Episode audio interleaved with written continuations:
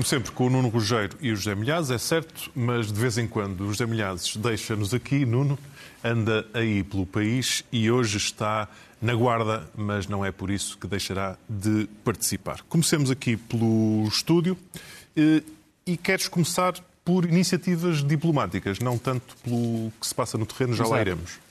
Sim, porque hum, sabemos já que hum, Xi Jinping, o presidente chinês, vai a Moscou a falar com Putin no dia 21. Temos mais ou menos ideia do que é que ele vai dizer. A primeira coisa que eu, que eu gostava de, de, de referir, e, e, talvez também brincando um bocadinho com esta fotografia, é que nem todas as visitas são encontros. Às vezes são desencontros. As pessoas às vezes falam, mas estão a falar coisas diferentes ou não se estão a ouvir. Um, e nós sabemos que Xi Jinping vai dizer a Vladimir Putin duas coisas. A Rússia tem todo o interesse, ou deveria ter todo o interesse, em retirar da Ucrânia. Mas nós, China, achamos que deve retirar só se tiver garantias de que a Ucrânia não será uma plataforma de ataque à Rússia. Portanto, sabemos que esta é a mensagem. Como é que ela vai ser dita e como é que vai ser aceita? Ainda não sabemos. É evidente que Putin vai gostar de saber que a China se preocupa com a sua segurança, a sua da Rússia, mas não gosta de, de ser endocrinado por Xi Jinping no sentido da retirada. Mas o mundo, as, as pessoas que, que, vão acompanhando as notícias uhum. e, e, os comentários, sentem uh, alguma aproximação entre Moscovo e Pequim? Sentem. Uh, Pequim não disse ainda uma única palavra clara uh, dizendo que condena esta invasão, mas diz, por palavras redondas, que está a favor da aplicação da Carta das Nações Unidas, que é uma plataforma para condenação da invasão. Portanto, enfim, eh, isso todos nós sabemos. Mas não parece ser de todo fundamentada a ideia de que a China está ou quer fornecer eh, armas eh, à Rússia. Não parece que isso vai acontecer, pelo menos para já não parece. Isso iria contrariar toda a política externa chinesa, iria ser desastrosa para a China. Mas sobre as iniciativas diplomáticas, gostava ainda de dizer um, ehm, para além do facto de amanhã ir ocorrer uma, uma reunião de ministros da Defesa uh, da NATO em Estocolmo, que ainda não é um membro da NATO, a Suécia ainda não é um membro da NATO, mas acolhe ministros da Defesa da NATO, mas gostava de referir esta visita importante uh, do Manfred Weber, que é o presidente do Partido Popular Europeu, portanto, que reúne os democratas cristãos e os conservadores uh, de toda a Europa. Ele foi visitar uh, Kiev, ele foi depositar flores aos mártires, aquilo que os ucranianos consideram como os seus mártires. Isto é importante porque é que havia o rumor que os partidos democratas cristãos, sobretudo o alemão, estavam renitentes com o aumento da ajuda militar à Ucrânia. E ele veio, por simplesmente, dizer: não é verdade, nós estamos solidários com a Ucrânia, sobretudo tendo em conta, primeiro, o que, é que seriam as consequências de não ser solidários, que seria o triunfo da ideia imperial de Putin, e o segundo, o que é que seriam as consequências morais para a Europa de parecer fraca no momento em que tem que parecer forte. Forte é um dos atributos que em Portugal se dá, e bem, à cidade da Guarda, onde está o José Milhazes. Zé, falou-se aqui de Putin e esta é uma altura em que se começa já a projetar eleições na Rússia. Exato, e até revelar-se qual irá ser o resultado dessas eleições no próximo ano. Uh um grupo de trabalho foi criado pelo Kremlin e já começaram todos os preparativos para evitar qualquer surpresa. O nome do candidato do Kremlin, como é mais do que previsível, chama-se Vladimir Putin, a não ser que, e aqui nós não sabemos se Deus o chamará antes ou se algum processo interno virará uma página na Rússia, mas caso ele chegue às eleições, os homens do Kremlin querem que ele tenha mais votos e mais percentagem no ano que vem. Se em 2020 o objetivo foi alcançar cerca de 80%, para o ano ele deverá conquistar o um mínimo de 83% dos votos dos eleitores. E devendo subir, como eu já disse, eh, em números totais. Eh, eles atribuem este aumento do número de votos aos habitantes das quatro regiões ocupadas pela Rússia, da Ucrânia, as regiões da Ucrânia, que a Rússia diz ser seu território. Vamos ver uh, uh, uh, se as coisas correrem como o Kremlin prevê, certamente que teremos Putin, aturar Putin, pelo menos mais cinco anos ou seis. Já lhe perdi a conta. Primeira intervenção de José Milhazes, com um eco tronitroante, o que o torna mais poderoso do que nós. Vamos tentar dar aqui o nosso melhor Nuno Rogério, falando agora eh, de coisas sérias, mudando imediatamente o tom para a situação no terreno. Continuamos todos centrados uh, em Bakhmut. Este é mais um exemplo de uma batalha que transcende o seu valor estratégico ou tático e passa a ter um valor propagandístico e de relações públicas ehm, e, digamos, de comunicação. Seja como for, uh, essa cidade, que hoje já só terá cerca de 4 mil habitantes, é só a informação que nós temos, está praticamente na mesma situação a que estava há uns dias atrás, quando falámos. Eh, nós podemos mostrar aqui o mapa mais atualizado, é um mapa de hoje, eh, do princípio da tarde. Temos ali a cidade, ehm, com os seus vários quarteirões.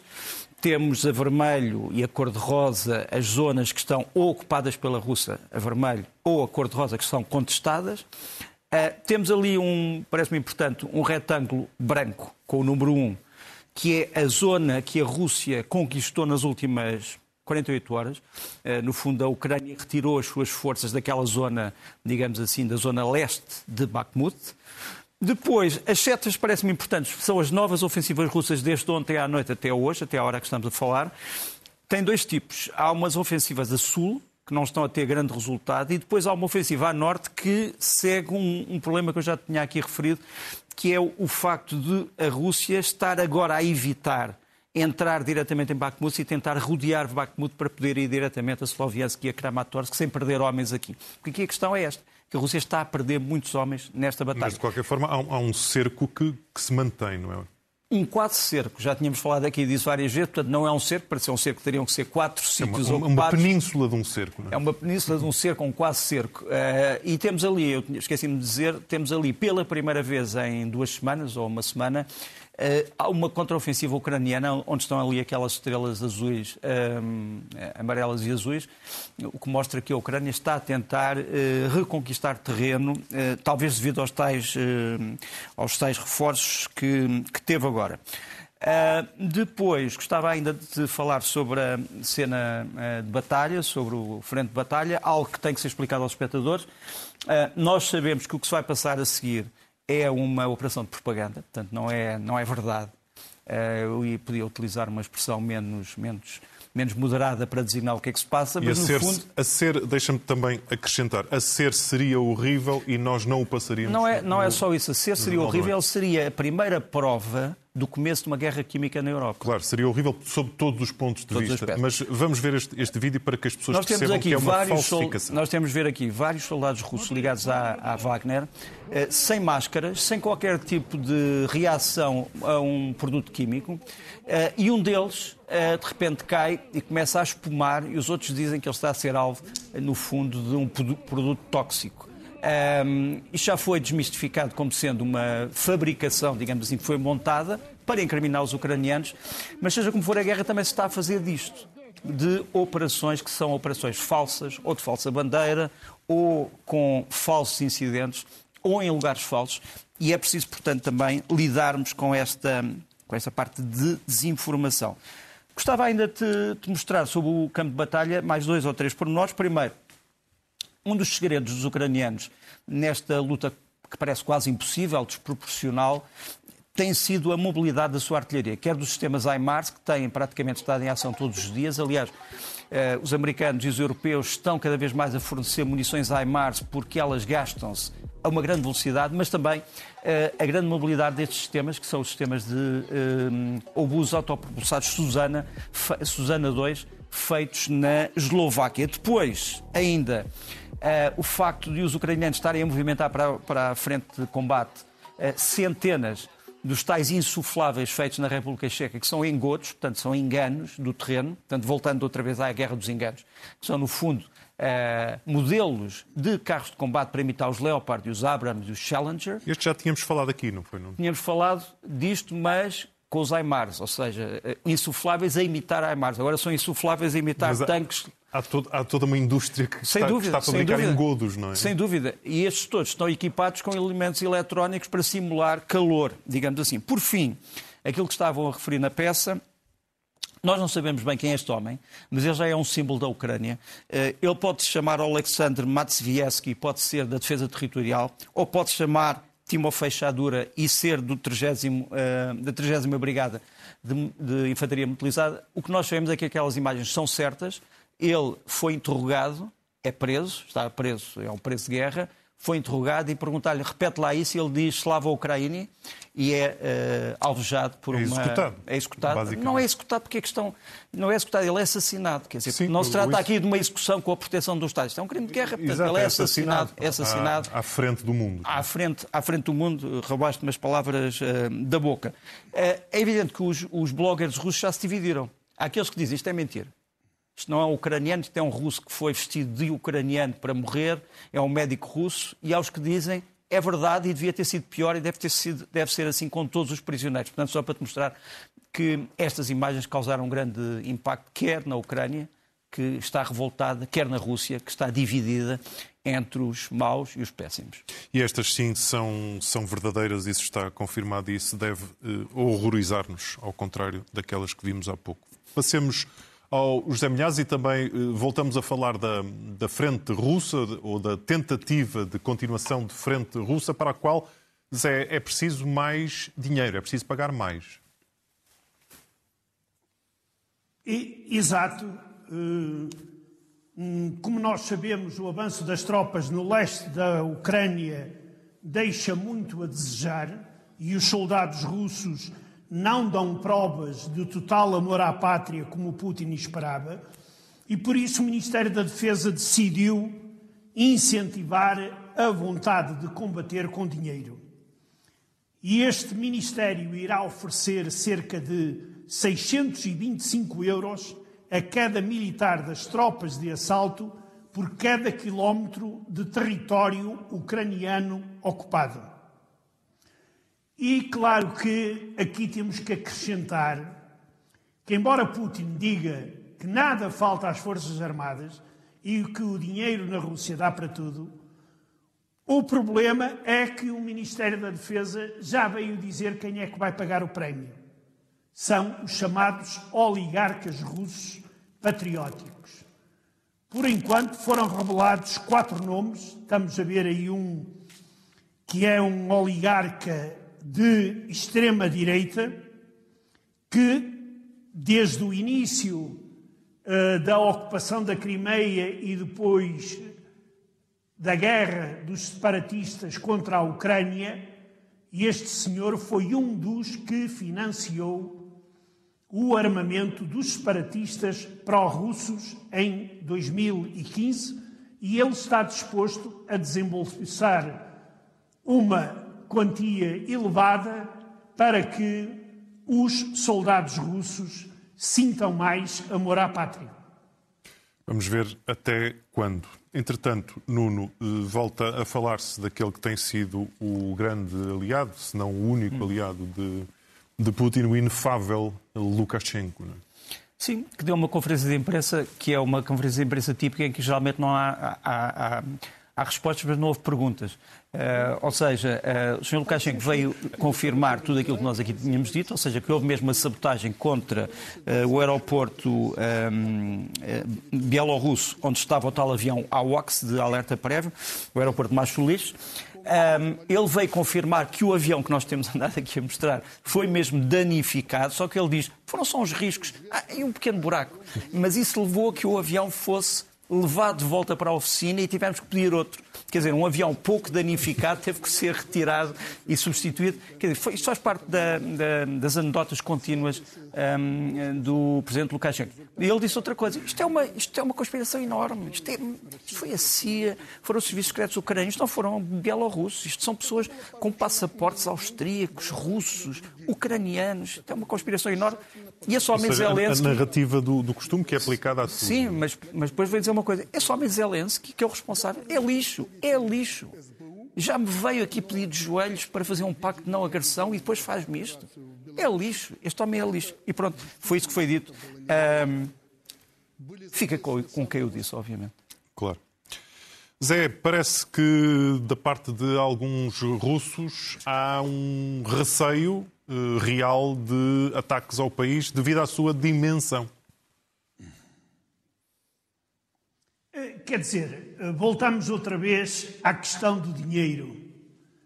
Putin diz que há dinheiro para tudo, no entanto, um general na reserva muito ativo e atual deputado do partido de Putin, Rússia Unida, Andrei Kartapolov, considera que a Rússia é um país muito grande e que o Ministério da Defesa não consegue defender fábricas, escritórios e outros edifícios de ataques aéreos.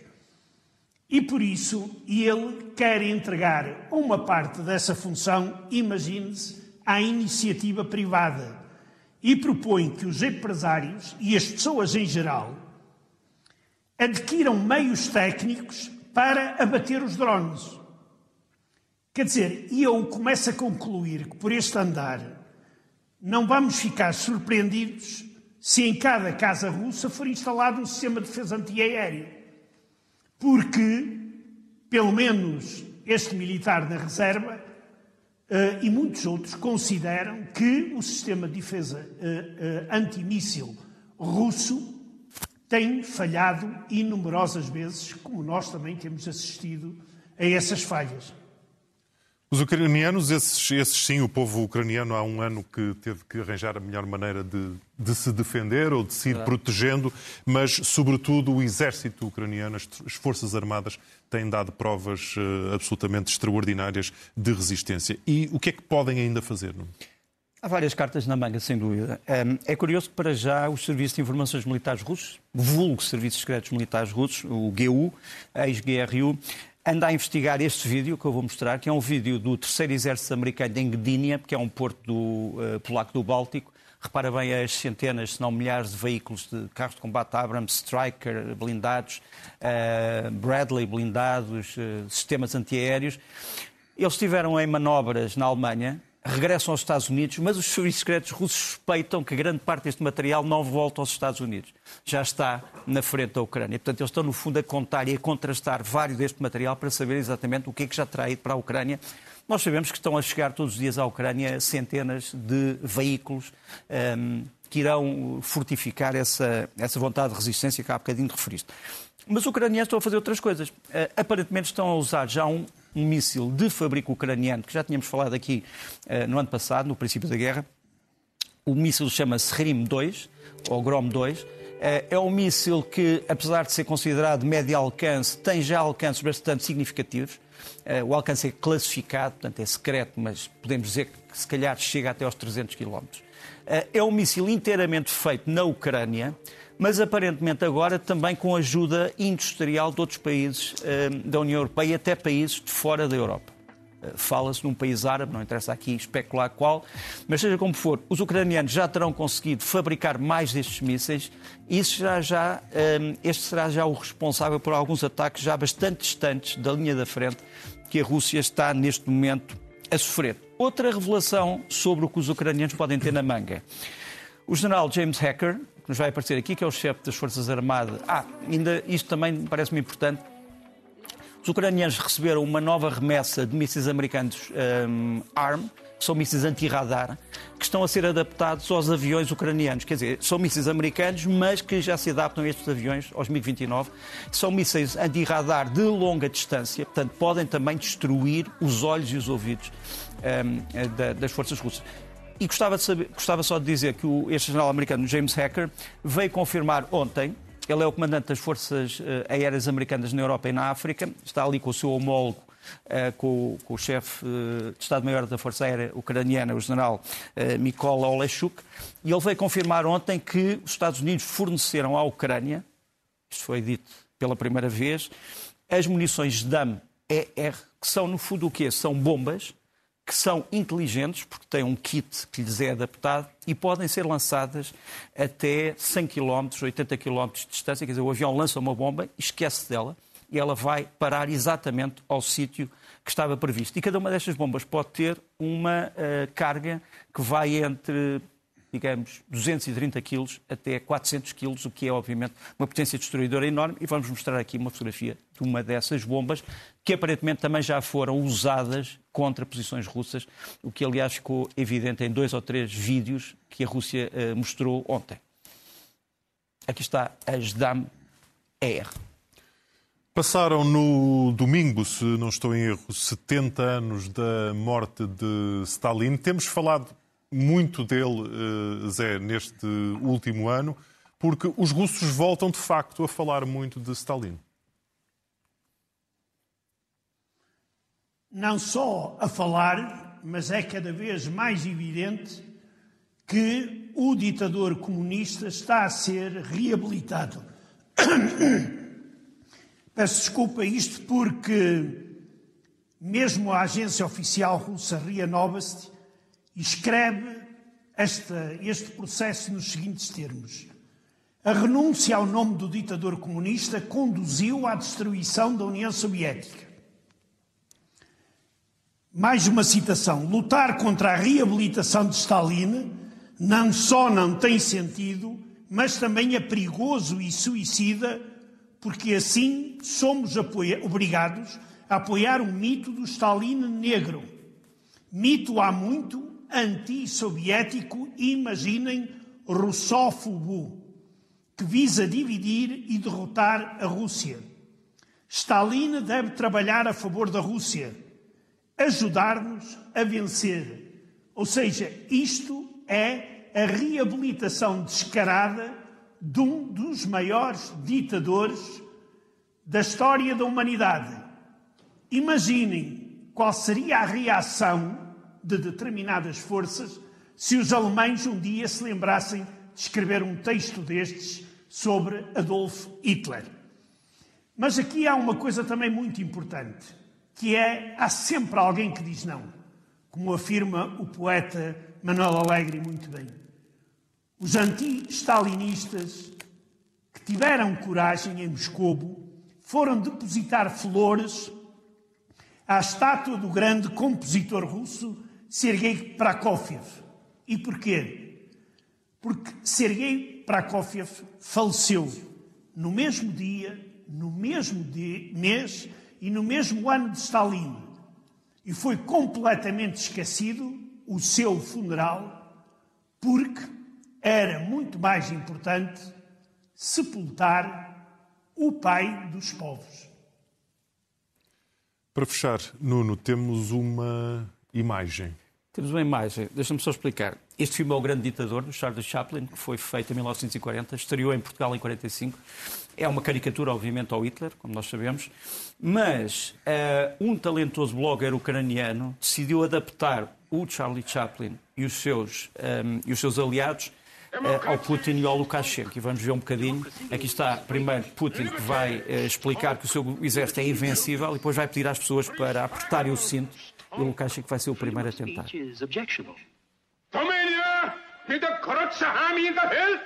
Romania has the greatest army in the world. Temos o maior exército do mundo. The greatest navy in the world. Maior marinha do mundo. But to remain great, we must sacrifice. Mas temos que fazer sacrifícios para ficarmos grandes. É preciso apertar-nos o cinto.